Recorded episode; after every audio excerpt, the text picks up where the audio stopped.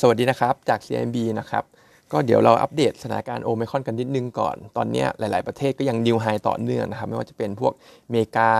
UK เอง สเปน ฝรั่งเศส ในยุโรปเนี่ย หลาย ๆ ประเทศก็ new high แล้วก็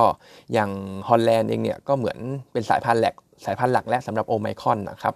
ส่วนทางฝั่งเราเองประเทศไทยผมก็คิดว่าในไม่ช้าก็เดือนหน้านะครับโอไมครอนก็น่าจะเป็นสายพันธุ์หลักในประเทศไทยเราแล้ว แล้วก็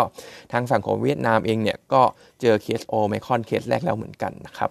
แต่ว่าก็เหมือนจะมีข่าวบวกอยู่เหมือนกันเกี่ยวกับไวรัสโควิดเนี่ยนะครับเพราะว่าเหมือนมี research จากทางอเมไอตัวแอฟริกาใต้นะครับเขา study แล้วก็เจอว่าตัวคนที่ติดโอไมครอนไปแล้วนะครับไม่ว่าจะฉีดวัคซีน หรือว่าไม่ได้ฉีดวัคซีนมาก่อนก็ตามนะครับมันทำให้มีตัวของ ภูมิคุ้มกันเพิ่มสูงขึ้นนะครับในการป้องกันโควิดสายพันธุ์อื่นๆ ไม่ว่าจะเป็นพวกเดลต้าหรือว่าอัลฟานะครับเขาบอกว่าพอติดโอไมครอนไปที่ติดเชื้อง่าย แต่ว่าความรุนแรงของโรคเนี่ยค่อนข้างต่ำมันก็เลยทำให้มี immunity เพิ่มสูงขึ้นในโควิดทุกๆ สายพันธุ์เลยนะครับก็เท่าที่ data มีตอนนี้ก็ยังมองว่าโอไมครอนเนี่ยติดเชื้อง่าย แต่ความรุนแรงของโรคเนี่ยไม่รุนแรงเท่าไหร่ ซึ่งสุดท้ายแล้วเนี่ยผมก็ bias ไปในฝั่งที่ว่าโอไมครอน เป็นแบบนี้ปุ๊บมันก็จะทำให้เกิด herd immunity อ่าแล้วก็อาจจะกลายเป็น เรื่องของโรคโรคประจำถิ่นนะในที่สุดนะครับก็อาจจะคล้ายๆโรคของไข้หวัดใหญ่อะไรประมาณนี้นะครับ ซึ่งความเสี่ยงหนึ่งที่ผมอาจจะยังมองอยู่ไม่ใช่เรื่องของโรคโควิดแล้วแหละ ก็เป็นเรื่องของอว่าประเทศต่างๆเนี่ยจะจัดการยังไงเกี่ยวกับยอดติดเชื้อที่มันพุ่งสูงขึ้นแบบนี้นะครับ จะมีการล็อกดาวน์ที่ทำให้เศรษฐกิจมันหยุดชะงักหรือเปล่าครับแต่ดูดูทรงแล้วเนี่ยหลายๆประเทศถ้าเขาประเมินว่าโรคมันไม่รุนแรงจริงๆเนี่ยก็อาจจะไม่ได้มีการล็อกดาวน์อะไรที่มันรุนแรงก็ได้นะครับ อย่างอเมริกาเองเนี่ยเมื่อวานเองเขาก็ประกาศว่าคนที่ต้องกักตัวเนี่ยก็กักตัวลดลงจาก 10 วันเหลือ 5 วันนะครับเพราะฉะนั้นเองเนี่ยถ้าไม่เกิดการล็อกดาวน์ปัญหาเรื่องของ supply disruption การเร่งตัวของเงินเฟ้อผมก็คิดว่าก็อาจจะเบาบางลงก็เป็นไปได้นะครับแล้วก็อีกเรื่องหนึ่งตัวความหวังก็คือยาเม็ด ไม่ว่าจะเป็นของไฟเซอร์หรือของเมอร์คเองเนี่ยถ้ามีการ study เพิ่มมีเรื่องของ F ไอประสิทธิภาพที่มันดูดีขึ้นเนี่ยก็คิดว่าสุดท้ายแล้วเนี่ยไอตัวโควิดโอไมครอนเนี่ยก็อาจจะเป็นตัวจบ แล้วก็ทำให้เรื่องของโควิดกลายเป็นโรคประจำถิ่นได้นะครับอันนี้ก็มุมมองของผมมองเรื่องของโควิดเป็นแบบนั้นนะครับ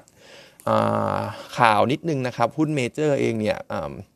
เขาบอกว่าสไปเดอร์แมน feedback ค่อนข้างดีมาก แล้วก็ ตอนนี้ปีหน้าเนี่ยสำหรับเมเจอร์เขา plan ว่าจะขายป๊อปคอร์นในร้านสะดวกซื้อนะครับ ซึ่งสะดวกซื้อยังไม่แน่ใจว่าจะเป็นเซเว่นหรืออะไรนะครับ แต่ว่าผมมองว่าถ้าขายป๊อปคอร์นในร้านสะดวกซื้อได้จริงๆเนี่ยก็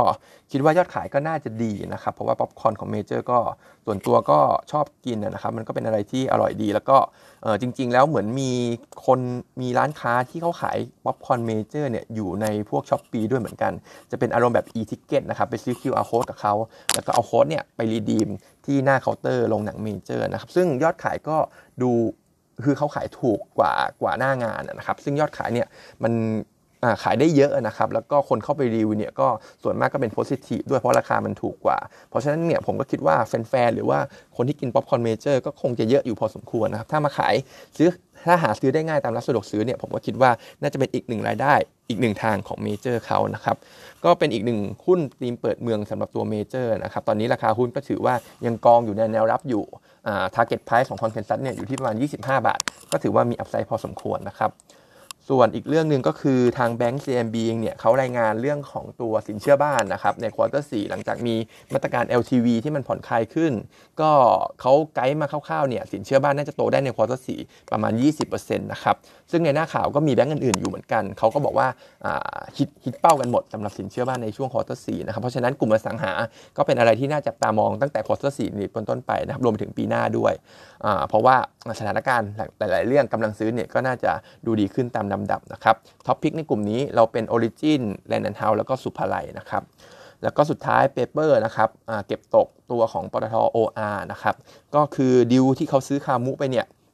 analyst มองว่าที่ซื้อมา 480 ล้านบาท ได้หุ้นมา 25%ถือว่าไม่แพงนะครับ เพราะว่า EV EBITDA เนี่ย คิดแล้วประมาณ 15 เท่าเอง ถ้าเทียบกับ ตัวของ b e v e r a g e ทั่วไปเนี่ยมันอยู่ที่ประมาณ20 เท่าบวกลบ เพราะฉะนั้นดิวที่ได้มาก็ถือว่าถูก แล้วก็ตัวโปรไฟล์ของคามูเองก็ถือว่าค่อนข้างดีนะครับ ไม่ว่าจะเป็นเรื่องของ net profit ปีที่แล้วเนี่ยที่เจอโควิดเนี่ยแต่ว่ายังโตได้ 40%แล้วก็ EBITDA margin 33%เทียบกับตัวคาเฟ่อเมซอนที่ 26%ก็ถือว่า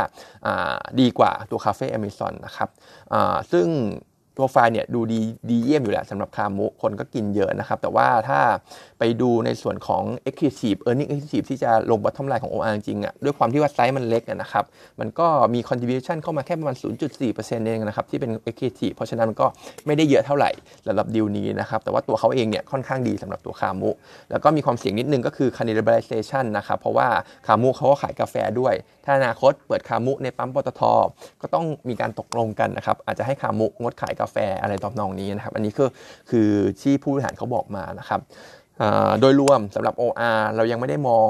ดีเท่าไหร่ เพราะว่าเขาก็ยังพึ่งพิงกับธุรกิจออยเป็นหลักอยู่2อสปีข้างหน้านะครับกว่าจะเห็นเรื่องของนอนออยที่มันจะมีผลกระทบมีนัยยะจริงๆเกี่ยวกับ e a r n i n g ของเขา เพราะฉะนั้นเราก็เลยให้เป็นขาย Target Price 24 บาท มองเรื่องของ Marketing Margin สำหรับค้าปลีกน้ำมันเนี่ยยังไม่ดีเท่าไหร่นะครับ